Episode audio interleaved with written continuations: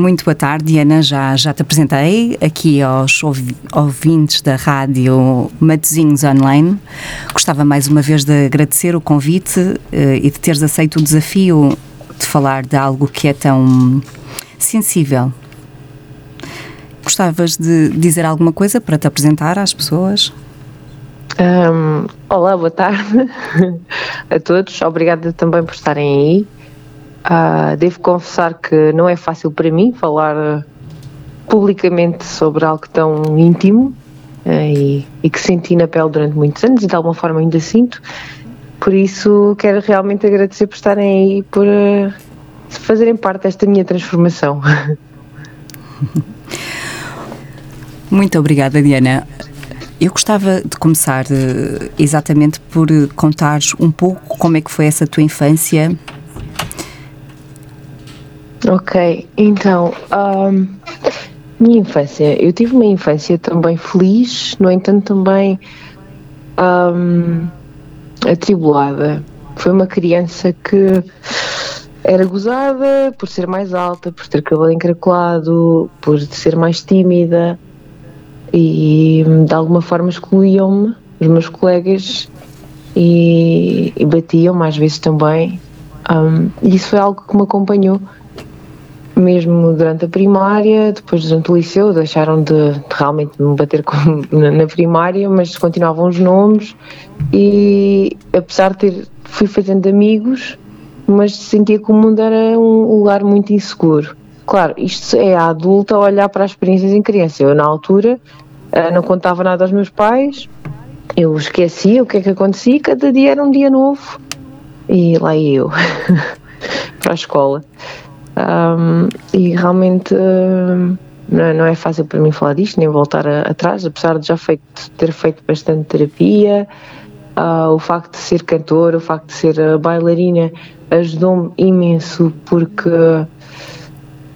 nós quando somos vítimas de bullying depois temos muita dificuldade em sermos nós próprios, em falarmos, em nos afirmarmos, em, em assumirmos a liderança e eu sou bailarina de dança oriental, eu ah, quando faço uma feira medieval, por exemplo, sou eu que vou à frente no cortejo. Uh, quando canto, sou eu que estou a assumir a liderança na, na banda. Então, foram experiências de vida que me ajudaram muito a ultrapassar uh, a falta de amor que se, que, que se criou dentro de mim, porque o facto de ser vítima de bullying cria uma, um sentimento de identidade de não merecimento, de insuficiência. Que, o que nós somos não é, o, não é suficiente para o mundo, somos alvos de chacota, de, de agressão, então depois é mesmo muito difícil um, assumir os projetos na nossa vida. Diana, com que idade é que começou? Eu, assim, não, tenho, não posso precisar bem a idade, sei que começou na primária, desde o início, desde que entrei para a primária. Eu entrei na primária com 5 anos, por isso terá sido por volta de 5, 6 anos que começou. Alguma vez expressaste aos teus pais que não querias ir à escola ou em casa realmente isolavas-te mais? Não, eu sempre fui uma criança muito dada uh, em casa e na, na escola eu sentia, na primária, eu sentia que eu não me identificava com aquele ambiente. Eu lembro-me de sentir um, que a escola era muito cinzenta, uh, para mim. Eu acho que já era uma criança que já precisava de arte, já precisava de outro tipo de estímulos que não, não tinha na, na escola onde eu, onde eu estava. Não, não precisava de música, precisava de dança e, e não tinha. E, e, eu, sinceramente, eu esquecia. Eu não, não tenho quase memórias nenhumas so, sobre o que se passou. Eu tenho, é quase como se fossem sensações e flashes e a, a sensação de, de, insegurança, de medo, a, a, própria professora também era agressiva, uh, chegou a chamar-me burra, enfim, e então era, era, era agressivo o, o ambiente. Eu que fui uma, uma aluna que depois era, era das melhores assim passei para o liceu, porque foi outro, outro ambiente completamente. E então como, como os meus colegas não me conheciam com boas notas achavam que, que aquilo era, era porque eu estudava muito e não, simplesmente eu não me sentia bem na primária, não me sentia estimulada e, e nem com as pessoas que, que, eram os meus colegas, então eu fechava-me e não, e, não, e não me dedicava à escola. Okay. Então tu dirias aos pais que nos estão a ouvir que isso poderá ser um sinal? Sim, sim, sim, com certeza. Com certeza. Porque eu estou a ouvir Nós... e como sabem, eu, eu tenho filhos e estava aqui a pensar que se realmente um filho não me disser nada, o que é que eu poderei observar nele que me faça pensar ou ter alguma questão sobre ele estar a, a ser vítima de um bullying na escola? Eh, as crianças têm muito, muitas das crianças, não digo todas, têm muita dificuldade em, em expressar-se. E eu tenho trabalhado com crianças em animação, com professora também, e cada criança é uma criança. Um, às vezes também é necessário ir à escola e, e perceber o, o, ambiente que está, porque uh, nós, enquanto crianças, nós esquecemos e, e chegamos a casa e, e, é outro mundo. E é engraçado. É engraçado. Eu estou-me a perceber de uma coisa no meio desta entrevista, porque é que eu, eu aconteceu uma coisa no meu crescimento, que só em, em adulto é que me apercebi. Eu separava os mundos eu não conseguia fazer pontes entre os meus mundos. Isso quer dizer, como eu tive que me adaptar, porque a minha forma de ser natural era alvo de chacota, então eu comecei a adaptar mais pessoas, a perceber o que é que elas gostavam e cada vez agradá-las mais. Um, isso fazia com que eu fosse um camaleão e atualmente isso ajuda muito a adaptar-me às situações da minha vida. Acabei por utilizá-lo também de uma, de uma forma positiva, mas o que acontecia é que me descaracterizava enquanto pessoa eu ser uma pessoa num sítio, ser outra pessoa noutro, ter os meus valores na mesma, a autenticidade e integridade estavam lá, mas eu mostrava diferentes qualidades e características dependendo da pessoa com que eu estava. E criou uma, uma, uma divisão entre mundos, eu não conseguia fazer pontos. E ao falar contigo, Sofia, estou a perceber que isso vem da primária, porque eu chegava à casa e apagava, era como se eu recomeçasse o, o dia.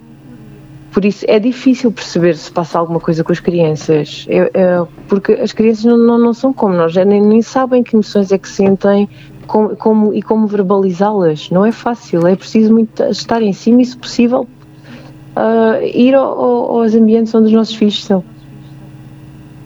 Uhum. Queres explicar um bocadinho melhor aos nossos ouvintes o que é que queres dizer com não consigo fazer pontos? Ok, então deixa lá ver se eu consigo. Um, ok. Explicar melhor isto. Por exemplo, uh, estar com o meu namorado e, e, não conseguir estar com as minhas amigas e o meu namorado ao mesmo tempo. Ou então as minhas amigas uh, que estão de viagem e que moram noutros países chegarem e, e eu afastar-me do meu namorado para estar com elas. Ou seja, é como se eu tivesse criado várias personas uh, para estar em cada mundo e em cada situação um, houve como se realmente eu destruturei-me. Para, como, como foi tanta agressão durante tantos anos e aconteceu novamente no liceu, não foi.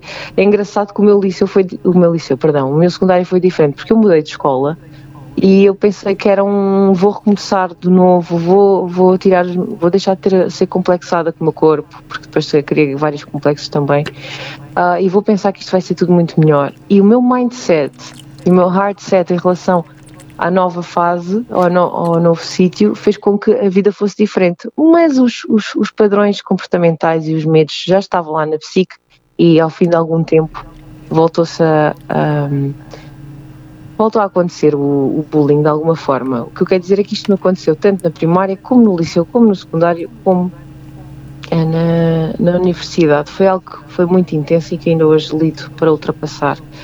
Um, e então, se eu criei várias personas para estar com diferentes pessoas, isso desenvolveu muito a minha consciência social, mas uh, deixava de haver fio condutor entre cada uma. Ora, eu não posso ser uma pessoa muito calada com uma e depois ser uh, extremamente extrovertida com outra. Como é que, quando estou com as duas, como é que eu consigo unir as duas personas? E eu não sei explicar de, de outra, de, de, outra forma. É, é mesmo como se não houvesse um, um fio entre as, as, as, diferentes personalidades. Não mentia, não. Eu era, continuava a ser sincera, mas a minha personalidade mudava consoante uh, o grupo onde estava. Então, o que tu me estás a tent tentar dizer é que existe uma Diana para a família, uma Diana para o namorado, uma Sim. Diana para os amigos e uma Diana para o trabalho existia. E talvez às vezes até em grupos de amigos diferentes. Existe duas Dianas diferentes, é isso? Exatamente, existiam. Eu, eu mostrava diferentes facetas minhas sem criar um, fio de condutor, ou seja, uh, e, e, não é só o meu centro, não estava em mim, estava o, o, uh, as necessidades, não, eu não, não tinha em conta as minhas necessidades, eu tinha em conta as necessidades da pessoa com quem eu estava, que era isso é que fazia com que houvesse uma destruturação da, da, da minha pessoa.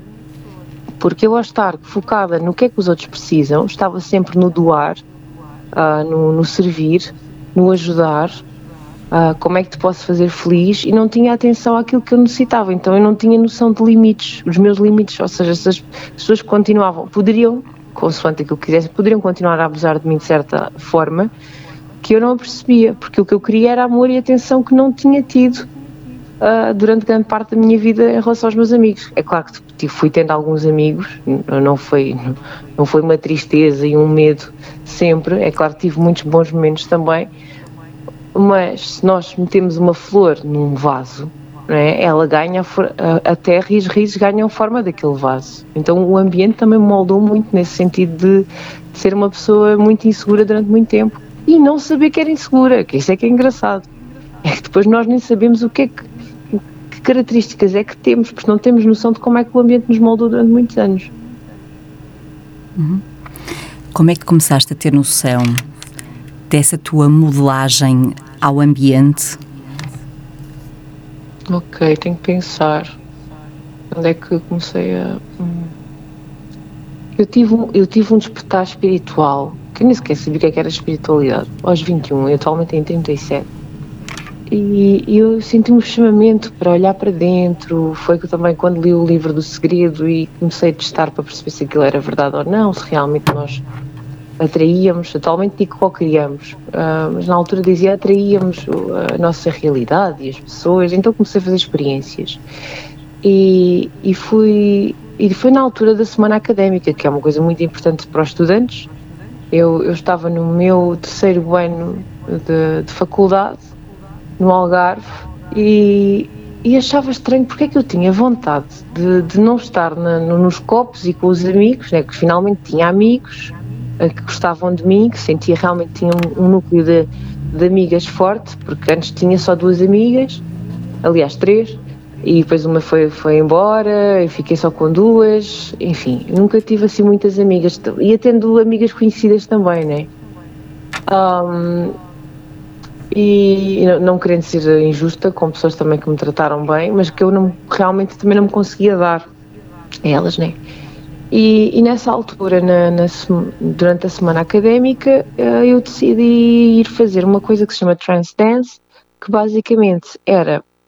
Um, houve um, um, senhor que reuniu música dos povos indígenas ao longo do, do, do globo e durante uma hora estaríamos a ser guiados o facilitador da experiência, uh, que começava a, um, é uma espécie de dança meditativa.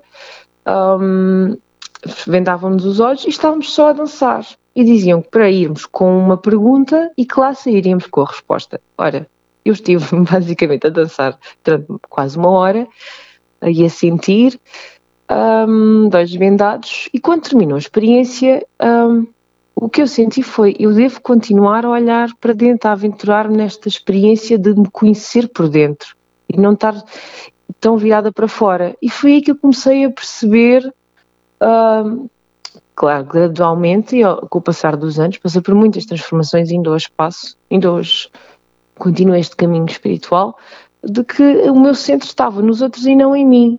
Então eu não conhecia os meus limites, porque os meus limites mudavam consoante a pessoa com quem eu estava.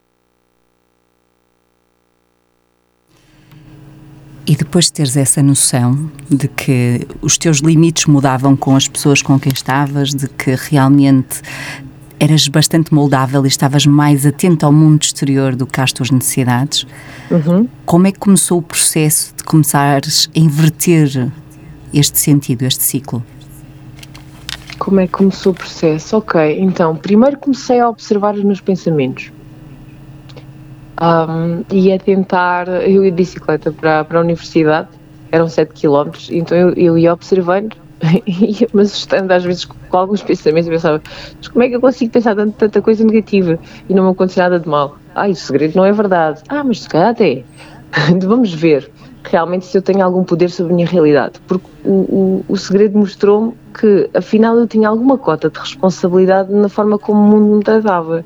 Tinha a ver também com aquilo que eu emitia para o mundo. O facto de ter acontecido várias vezes e eu ter-me agarrado também a essa crença de que o mundo era inseguro e que as pessoas me podiam maltratar e também que me passou para o inconsciente, né? porque depois o inconsciente é outra coisa.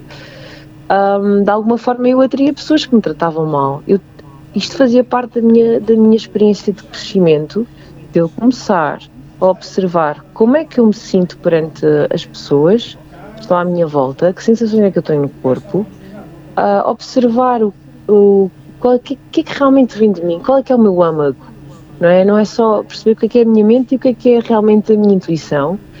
E, e foi através de, de conhecer-me cada vez melhor, o meu corpo, a minha mente e a minha intuição, um, que eu comecei a perceber, ok, isto é o que eu quero, isto é o que eu necessito.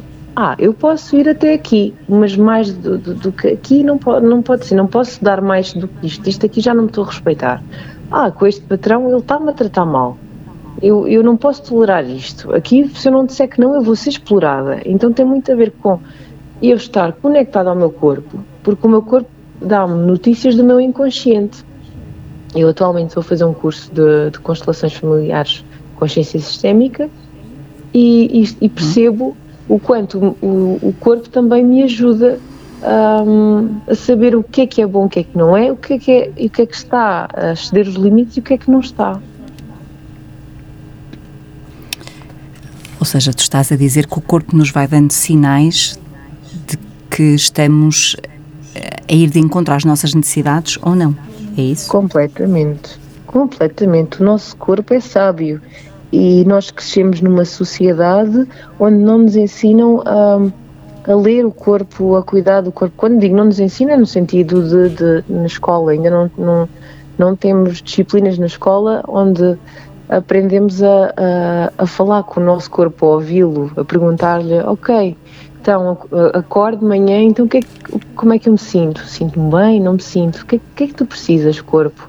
E eu estou aqui a falar, ainda tenho muito para aprender e tenho alturas em que eu eu sigo muito o que o corpo me diz e outras em que não sigo tanto. E, e, não, e estou a passar por uma fase em que ele está a dizer-me: eu preciso de yoga, eu preciso de. de até me manda imagens. Se nós começamos a conectarmos connosco, nós conseguimos receber uh, até mensagens através de imagens. Uh, a imagem de caminhar na natureza, de ouvir os pássaros. Isso vai-me fazer bem a mim vai-me fazer bem ao meu corpo. Uh, de acordar e fazer uh, umas flexões, fazer, uns, fazer umas pranchas, uh, de reservar um tempo para mim para, para dançar.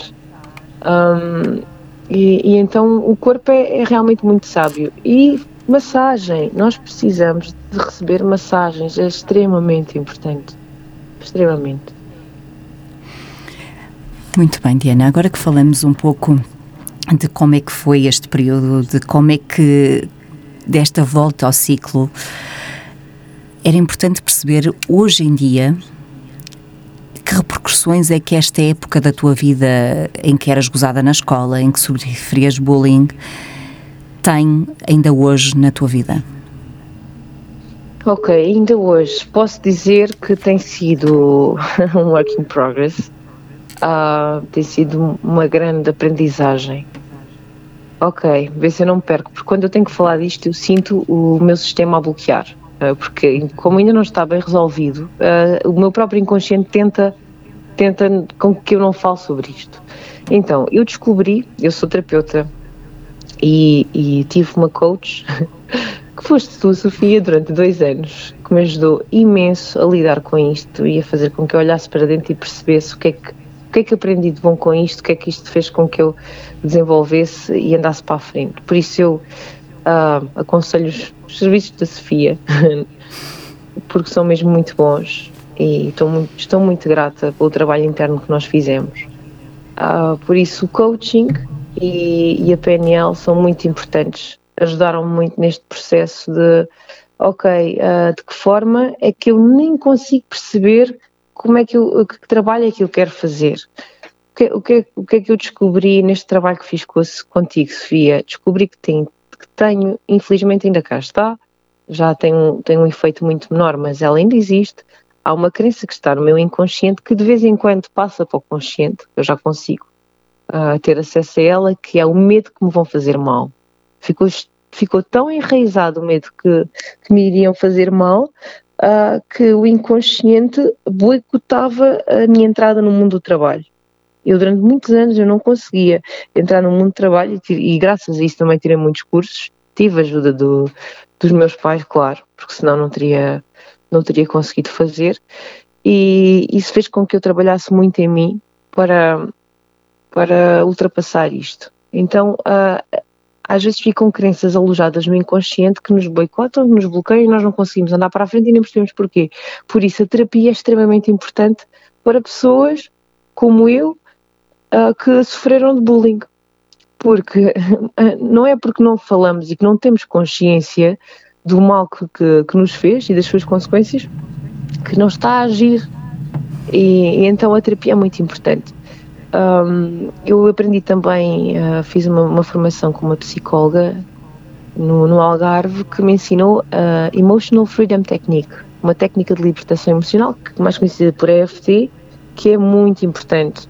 E, e, é uma, uma, uma técnica que eu acho que, que deveria ser ensinada, claro, com consciência, as pessoas também têm que perceber o que é que estão a fazer, porque depois também estão a mexer com o seu inconsciente um, mas libertar as emoções que ficam um, agarradas à, à crença e à imagem que foi construída, o co-construto, que depois não nos deixa andar para a frente. Então eu muitas vezes uh, faço atualmente, e fiz muitas vezes também contigo, Sofia, o EFT, que é um, através do tapping, né, pequenas pressões que nós fazemos na nossa cara, vamos libertando, claro, isto é uma, um resumo, é um resumo do resumo, do que é, que é esta técnica, mas ela é muito simples, é através de tapping, através de pequenas pressões na, na, no corpo, com algumas frases e uma, uma imagem, e nós libertamos as emoções que não nos estão a deixar andar para a frente. Esta técnica tem-me ajudado muito, muito, muito. E, e, a terapia que tenho feito agora com as constelações familiares, com a consciência sistémica, tem-me também ajudado a perceber que uh, parte dos padrões e carga emocional que também, também trago, ou que trazia, na verdade, também vem dos meus antepassados. Então, não é só meu.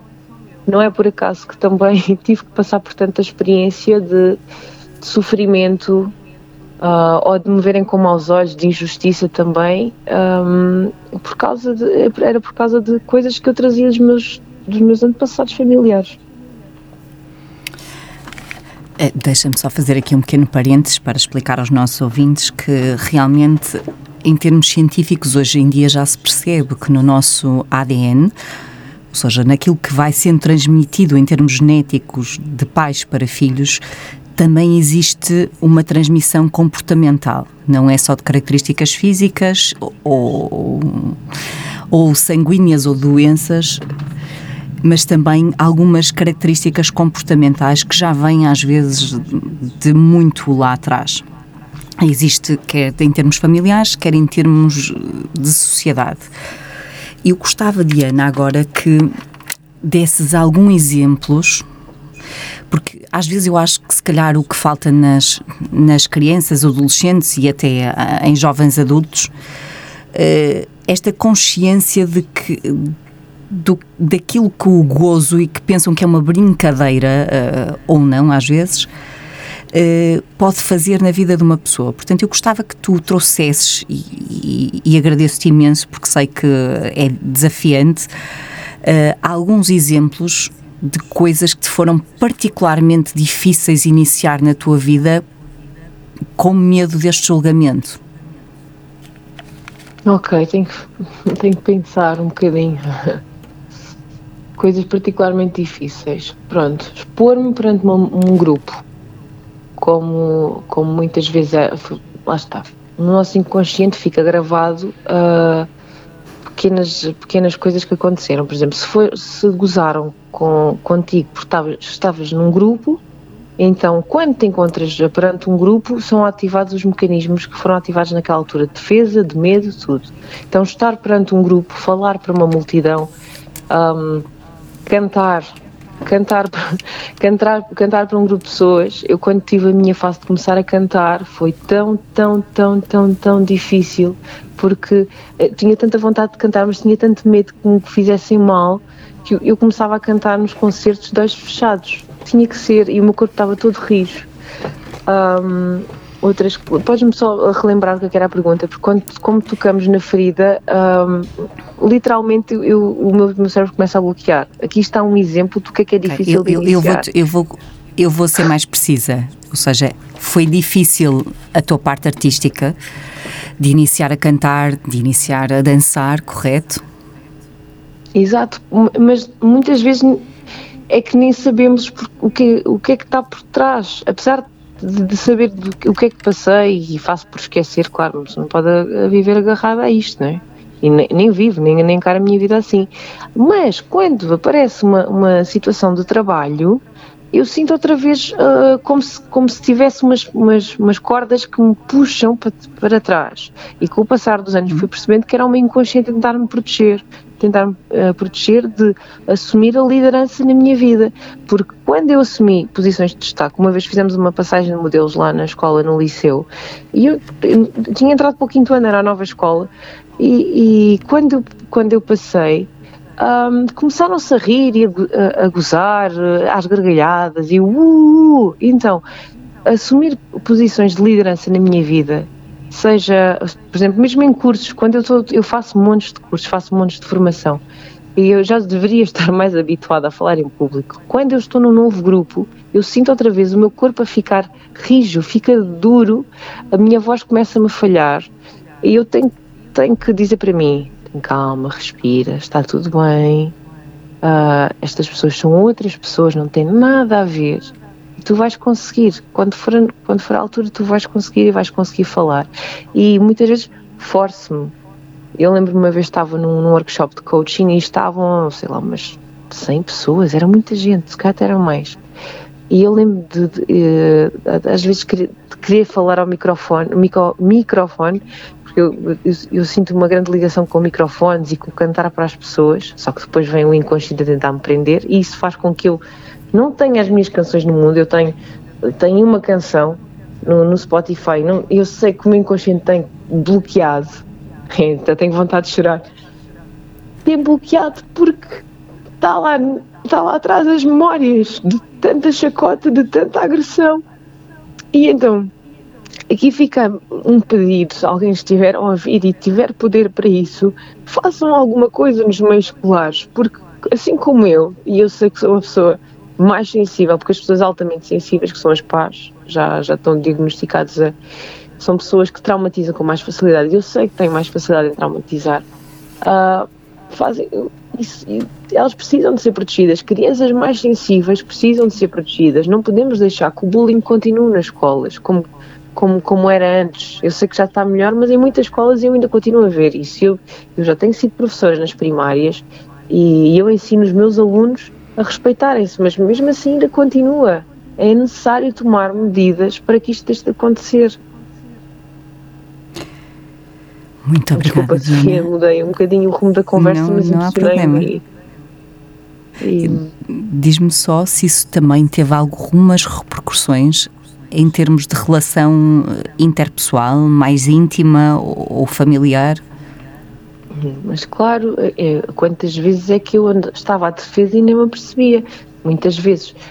E houve uma altura, até eu quando estava no nono ano, houve uma altura que eu própria fui bully, só depois é que eu percebi o mal que fiz também, porque eu quando, quando fui parte de, fiz parte da, da turma mais velha da escola, uh, inconscientemente, claro, só depois é que eu me percebi do que é que fiz, eu assumi a mesma posição foram tantos anos de, de, agressão que eu me tornei uma bully durante alguma fase da minha vida. Não foi muito tempo, mas, mas foi ali algum tempo durante o nono ano.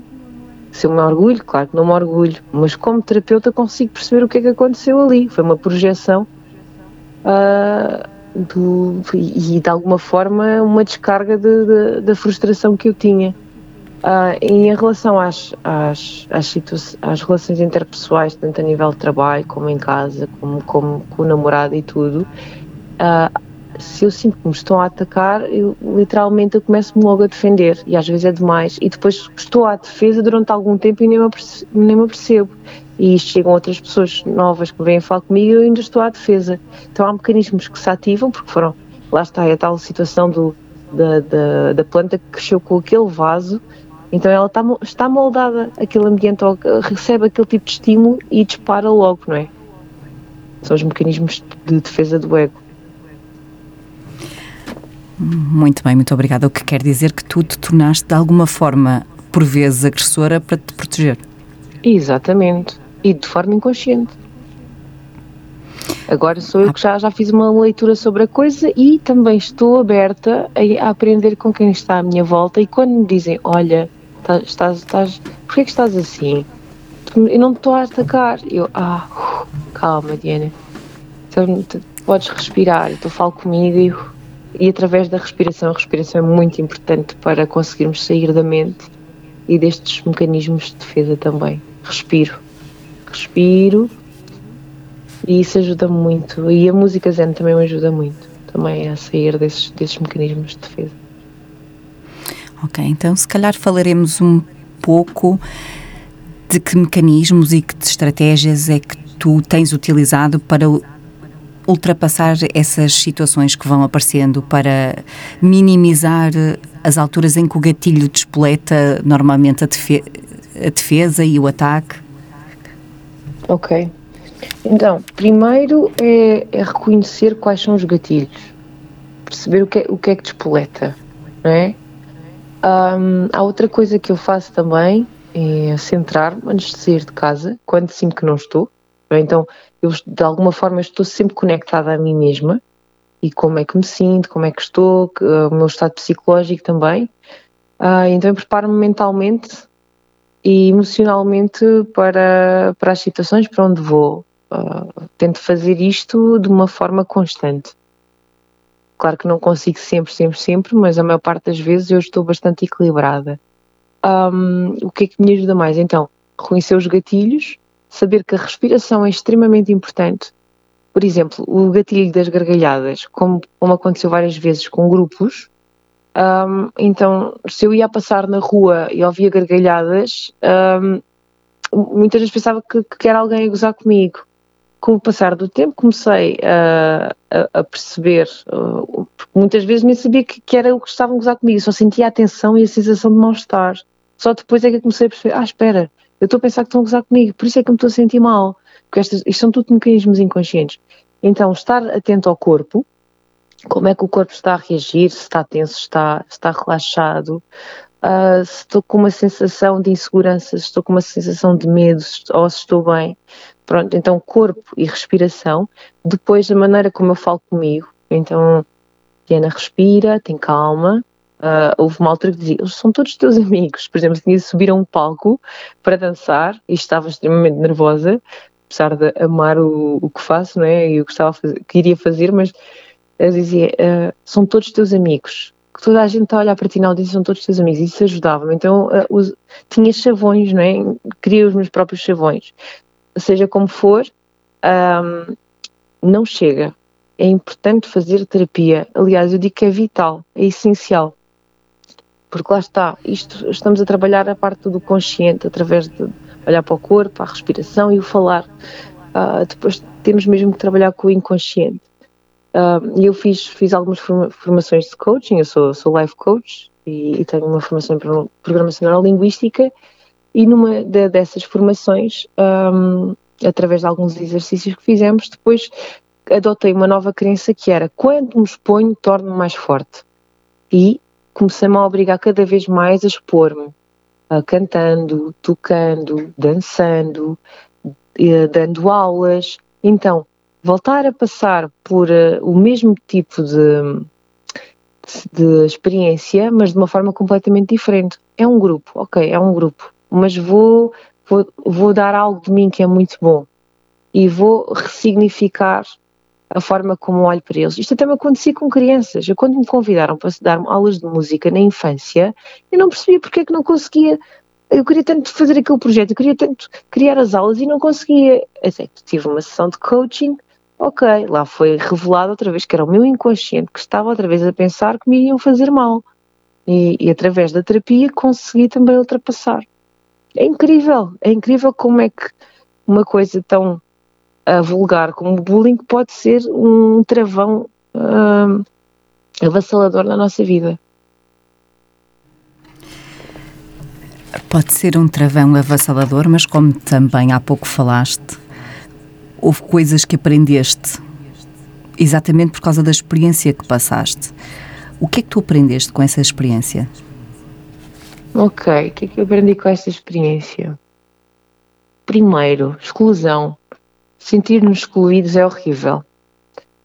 Um, então isso fez com que eu me tornasse ainda melhor pessoa. Se eu já tinha uma vontade de ser amiga de toda a gente, que eu sempre fui assim, uh, eu comecei a, a, tomar conta dos mais, mais fracos, de, das causas dos oprimidos, de ajudar as pessoas que eram excluídas, de criar esse sentimento de união.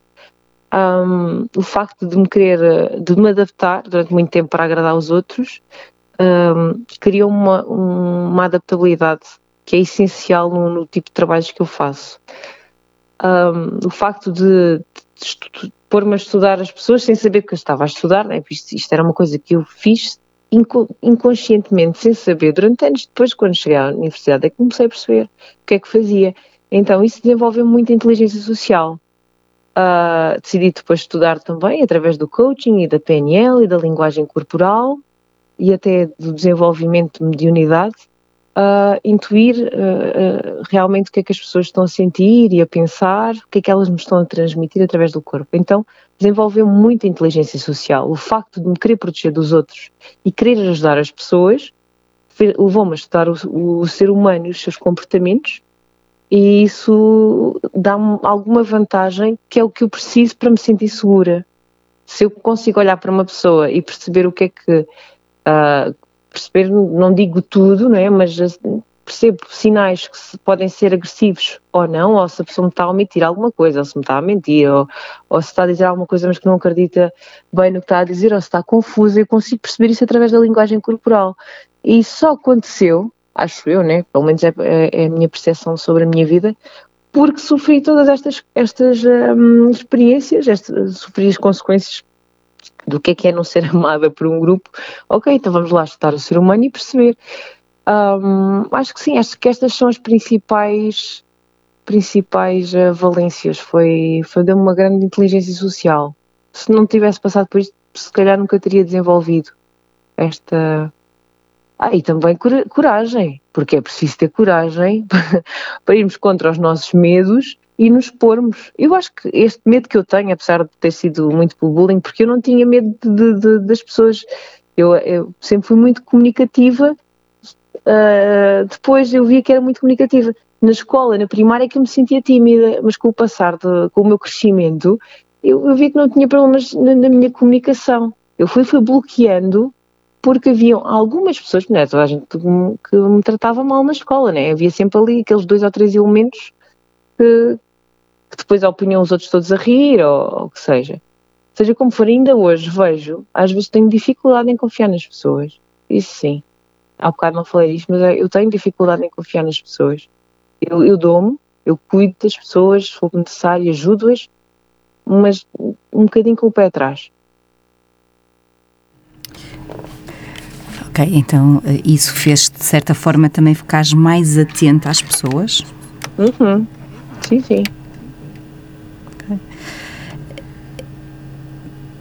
é possível que também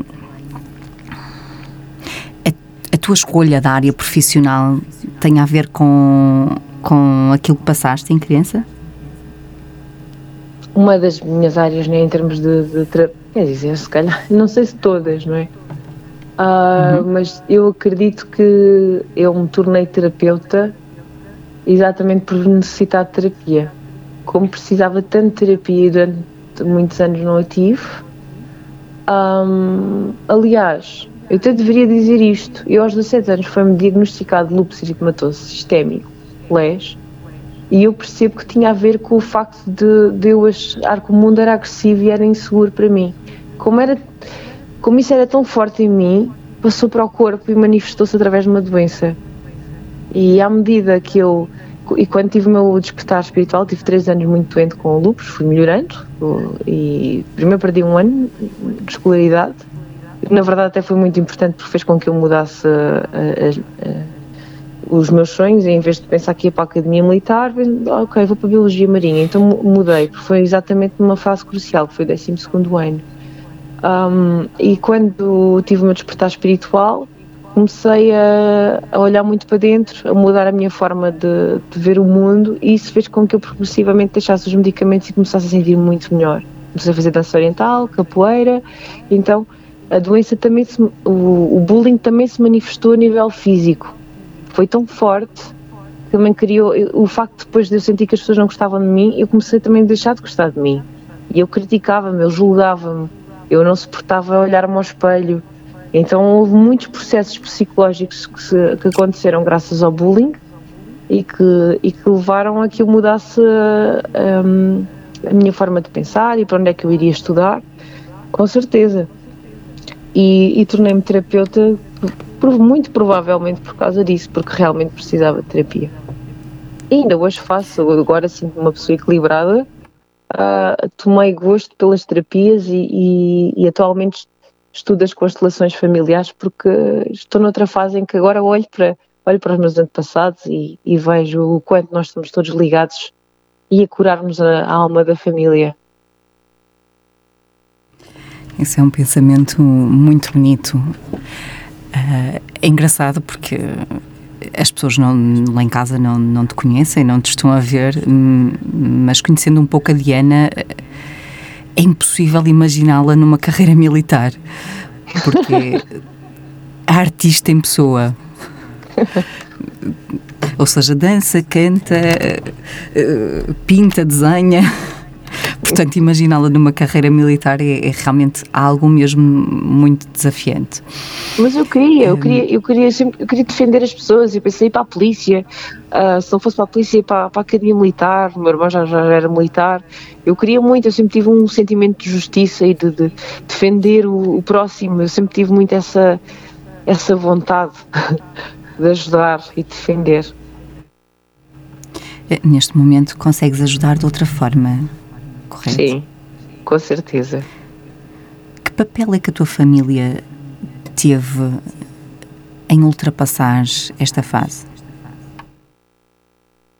Hum, interessante. Um, então, é-me difícil falar sobre isso. Um, senti-me sozinha, senti-me incompreendida, Senti-me revoltada, senti-me frustrada. Um,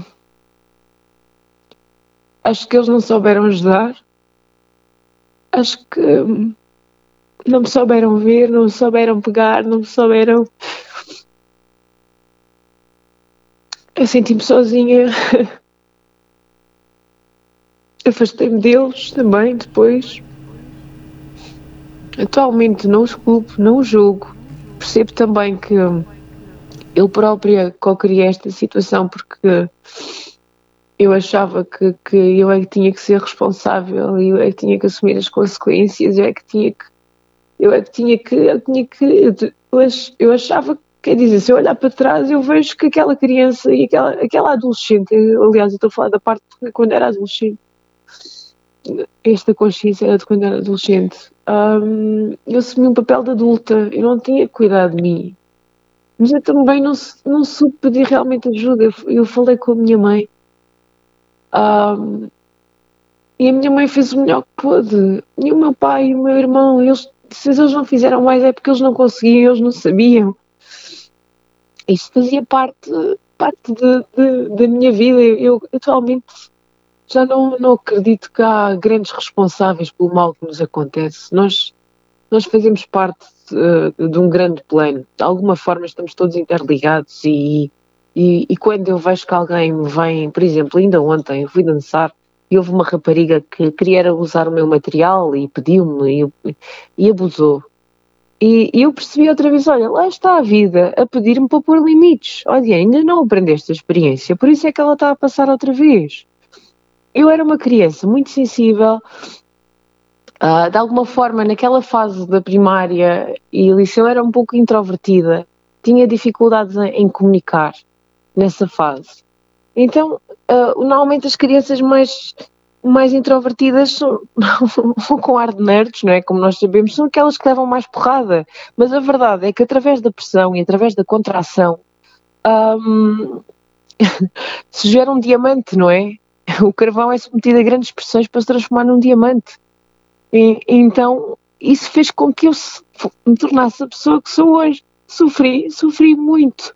Ah, mas tenho muito orgulho em quem eu sou porque eu nunca seria a pessoa que eu sou e com a consciência que eu tenho e o amor que eu tenho à, à vida e às pessoas se eu não tivesse sido maltratada como fui maltratada. Porque quanto mais nos sofremos, é, mais nos transformamos e ganhamos uma consciência do que é, que é realmente a vida e o que é, que é ser humano. Então, de alguma forma, eu sou agradecida, ainda, ainda às vezes com alguma dor, eu sou agradecida de todo o sofrimento que passei, porque esse é que faz de mim quem eu sou. E já tenho umas lágrimas a correr-me pela cara, não é? Ninguém se apercebeu disso, Diana. Ninguém. Ninguém. Eu, eu gostava de te agradecer por te estás a abrir da forma como estás a fazer. Uh, e dizer a algumas pessoas lá em casa algo que acredito também que disse a ti algumas vezes por vezes nós culpamos as pessoas durante anos por não nos ajudarem, por não nos terem dado o apoio, quando nós nem lhe dissemos o que é que estávamos a passar. Exato. Portanto, elas não tinham como, como adivinhar, como saber. Um, e para quem é pai, talvez isto possa ser mais fácil perceber que, por vezes, os nossos filhos não nos contam tudo. E nós, por muito que andemos e que perguntemos, existe depois também o respeito pelo espaço deles. E às vezes o que os nossos pais fizeram con, connosco também foi isso: respeitar parte do nosso espaço. É mais fácil percebermos isso quando somos adultos uh, e quando começamos a ter uma consciência diferente, mas é possível. Diana, eu gostava que tu antes de terminar e antes de eu te lançar um, um último desafio, pudesses deixar, em primeiro lugar, uma mensagem a que quem possa estar a passar por uma situação de bullying, quer seja na escola, quer seja no local de trabalho. Ok. Uh, isso é muito subjetivo. Eu vou ter mesmo que pensar numa forma geral, porque cada pessoa é uma pessoa e precisará de coisas diferentes. Então tenho que pensar numa forma mesmo geral, o que é que seria essencial? Ok, seria essencial primeiro perceber se somos conscientes que estamos a passar por, por bullying, porque muitas das vezes nem sabemos que aquilo é bullying, que aquilo nos faz mal. Então, primeiro, tomar consciência se as relações que eu estou a ter um, são boas para mim. E como é que nós tomamos consciência disso? Através do corpo. O corpo é sábio. Liguem-se ao corpo. O corpo vai-vos dizer se vocês estão confortáveis ou não com aquela pessoa se, eu, se aquela pessoa chega ao pé de mim eu tenho vontade de dar um passo atrás? Sem, sem, sem julgar, só observar. Sinto uma, um fechar no peito uma ligeira dor, estômago. Ai, começa, começa-me a doer o estômago, ou começa a ter uma impressão no estômago, ou começa a baixar a cabeça, ou começa-me a, a, encurvar, a fechar. Uh, a forma como aquela pessoa, aquela pessoa ouve-me, ou que tipo de comentários é que ela tece sobre aquilo que eu partilho com ela? São construtivos? Fazem-me sentir bem? Ajudaram-me? Ou ainda criaram uma pior imagem, uma pior ideia de quem eu sou ainda me bloqueou mais? Eu diria que isto é, é, é fundamental, é primeiro perceber uh, se realmente estou nessa situação, porque se nós não tivermos consciência que aquilo é mau para nós, então não, nem, nem vale a pena estar a dar um conselho. Então, primeiro é tomar consciência e depois tomando consciência, aí sim, o que é que eu preciso de fazer agora? É bater o pé? E a minha voz mudou logo, que engraçado. É bater o pé? É dizer, olha, tu não me falas assim. Ou será, olha, eu hoje não vou tomar café com aquela pessoa, vou dizer que não. Mas gentilmente por mensagem digo apenas que não. Ou, ou simplesmente afasto-me, nem digo nada, nem, nem, nem merece essa minha atenção.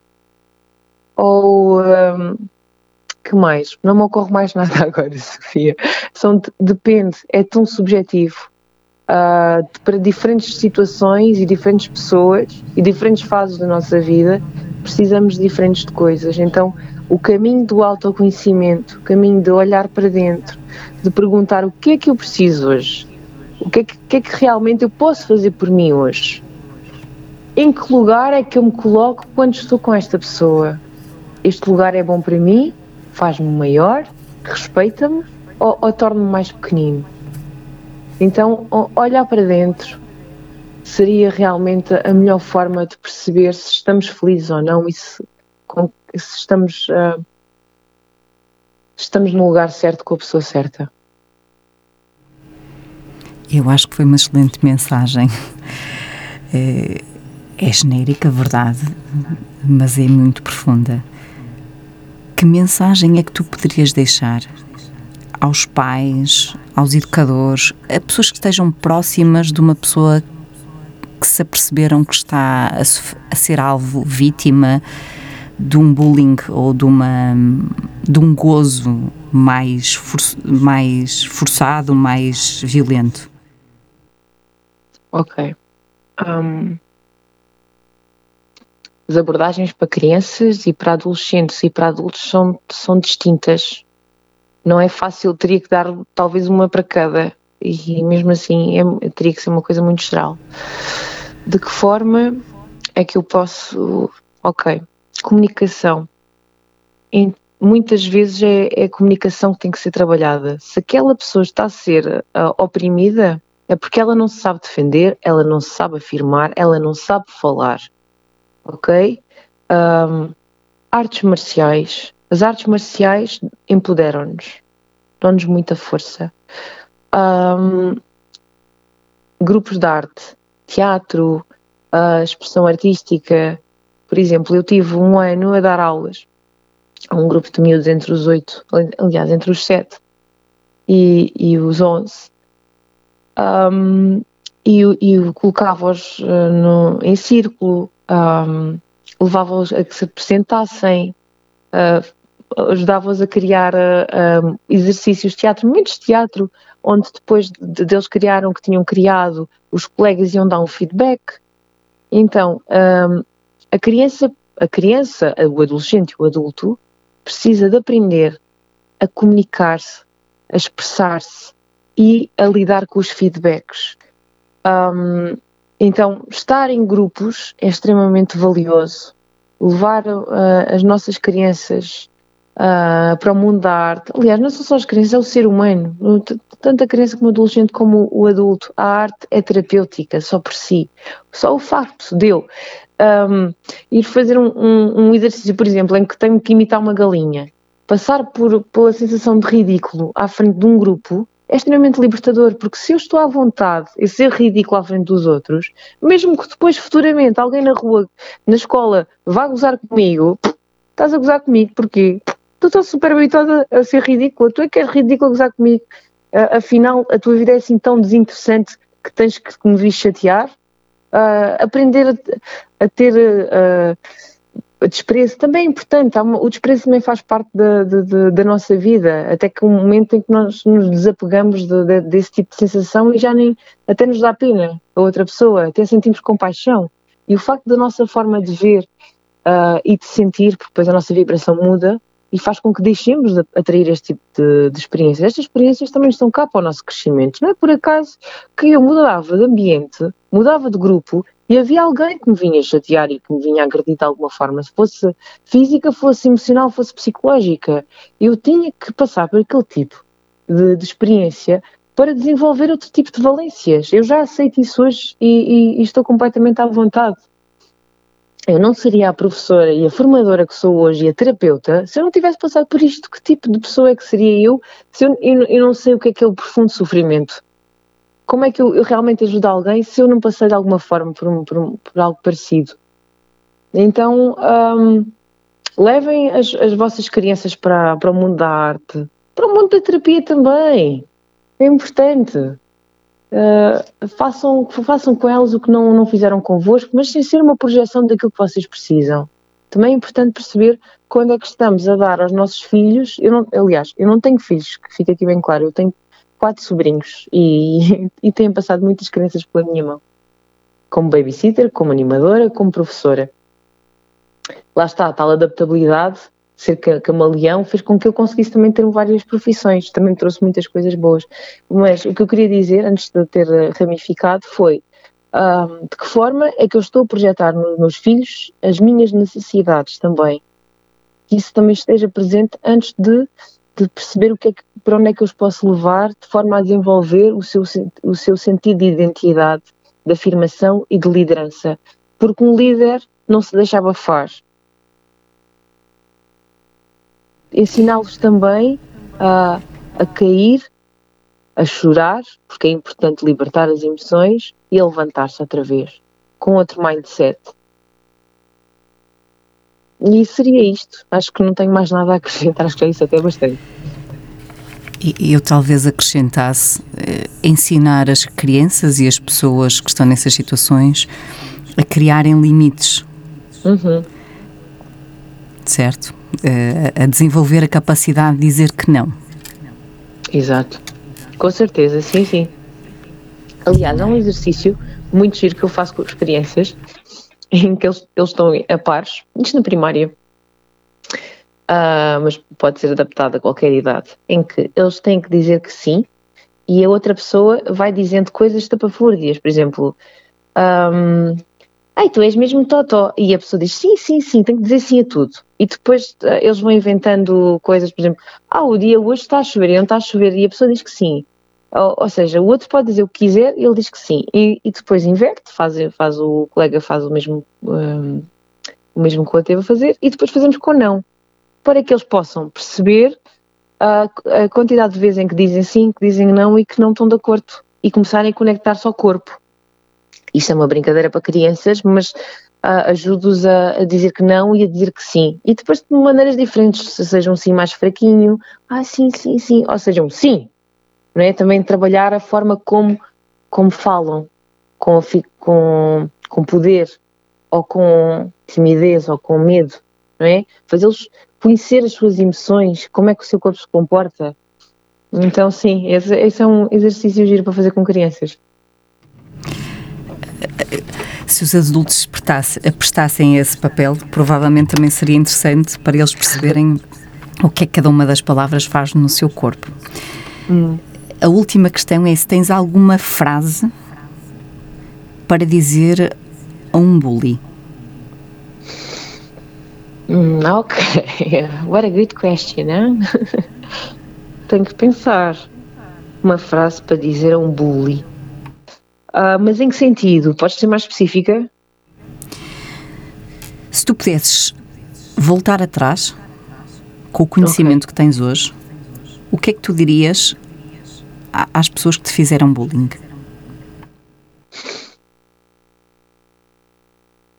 O que é que se passou contigo para teres que fazer mal a outra pessoa, neste caso era a mim, o que é que te passou contigo para teres que me fazer mal Onde é que tu não estás a ser visto? Onde é que tu não estás a ser ouvido? Porquê é que ao fazer mal tu te sentes bem? O que é que em ti não está bem? Acho que o faria olhar para dentro. Acho que seria isso que eu, eu iria perguntar. Quem é que te está a maltratar? Porque muitas vezes um bully está a ser maltratado em casa.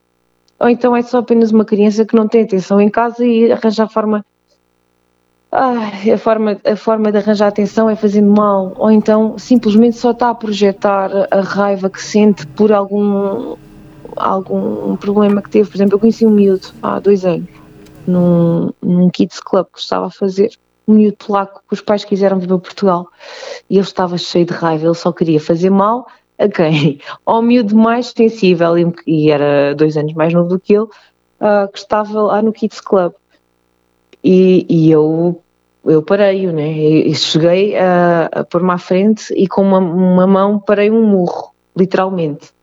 Então aquele miúdo, o que, o que, eu, o que ele precisava, né? porque a pessoa também tem que estar a, a, disposta a ouvir, ele não estava. Então o que eu fiz foi, falei com, disse-lhe primeiro que não, aqui não, não podes fazer isso, não é? Falei com os pais, disse o que é que tinha passado. Um, e aconselhei, aconselhei artes marciais. Então às vezes será, será isso também. Ah, de, ok, tu não estás bem, estás a precisar de bater, estás a precisar de fazer mal. Ok, grita agora, esmurra, esmurra uma parede, se for preciso. Pronto, uma parede não, mas alguma coisa mais fofa. Mas seria assim, acho que se fosse agora eu teria, falaria assim. Se a pessoa não tivesse receptiva, também eu simplesmente diria: Tu não és importante para mim. E, e, e, e viraria as costas. Dependeria da pessoa, sinceramente. Dependeria, de, dependeria muito da pessoa. Mas talvez dissesse de, também isto: Tu não és importante para mim. Arranja outra muito pessoa. Bem. Eu não sou, eu Mas... não sou a pessoa que tu queres. Eu não falava, eu não conseguia falar. Diana, temos mesmo que terminar. Claro, claro tu que sim. aqui desculpa. num ponto que me parece muito importante, uh, como terapeuta também, uh, que é não é só a pessoa que é bulizada que precisa de ajuda. Uhum. Quem o faz também precisa de ajuda. Porque realmente muitas vezes está a passar por fases de sofrimento eh, e porque é uma criança ou, ou às vezes um adulto com menos competência emocional do que os outros, eh, porque não aprendeu ao longo da vida a lidar com as suas emoções uhum. e que transfere essa raiva, essas emoções para as outras pessoas, numa tentativa de chamar a, atenção de alguma forma para si. Há um mentor de desenvolvimento pessoal, o Tony Robbins, que diz que quando nós gritamos, estamos a pedir ajuda. E, portanto, quando nós realmente batemos, fazemos mal, gozamos, se calhar também é uma forma de pedir ajuda.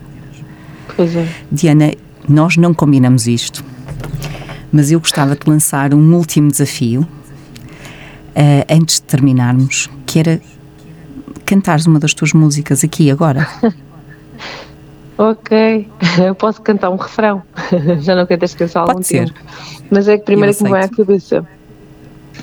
Força. Okay. Vamos ouvir então a Diana antes de terminarmos. Você pensa demais, tá agarrada à emoção. Você pensa demais, então bloqueia o coração. Você pensa demais, tá agarrada à ilusão. Você pensa demais, então bloqueia o coração. Ilusão que eu criei, ilusão que eu teci. Ilusão que provoquei, nas minhas malhas me envolvi. É a dor que me envolveu, é a dor que eu escolhi. O amor desvaneceu por tudo aquilo que não vi. Cê pensa demais, tá agarrada à ilusão. Você pensa demais, então bloqueia o coração. Você pensa demais, tá agarrada à ilusão. Você pensa demais, então bloqueia o coração. Mundo novo, mundo livre, mundo certo, mundo inquieto. Me libertei do que não tive, agora sou um ser desperto. Aprendendo a acalmar a mente, a ser quem sou no meio do povo. Contemplando docemente, você não sabe, é tudo novo.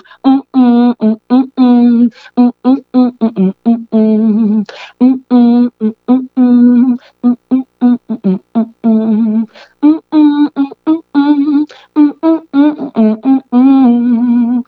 Não pense demais, então abra o coração. Obrigada. Muito obrigada, Diana.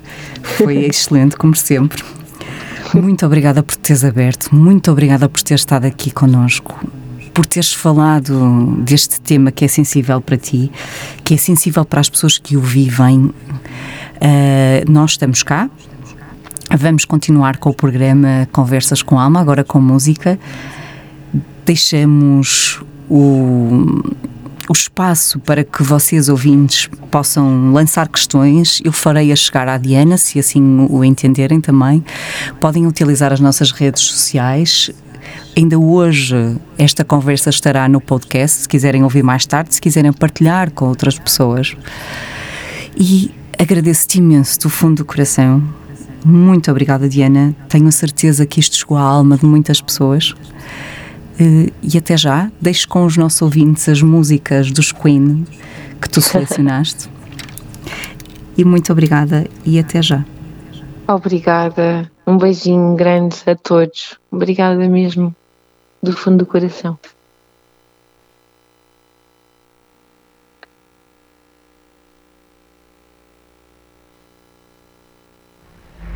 I've been alive for four and a half centuries.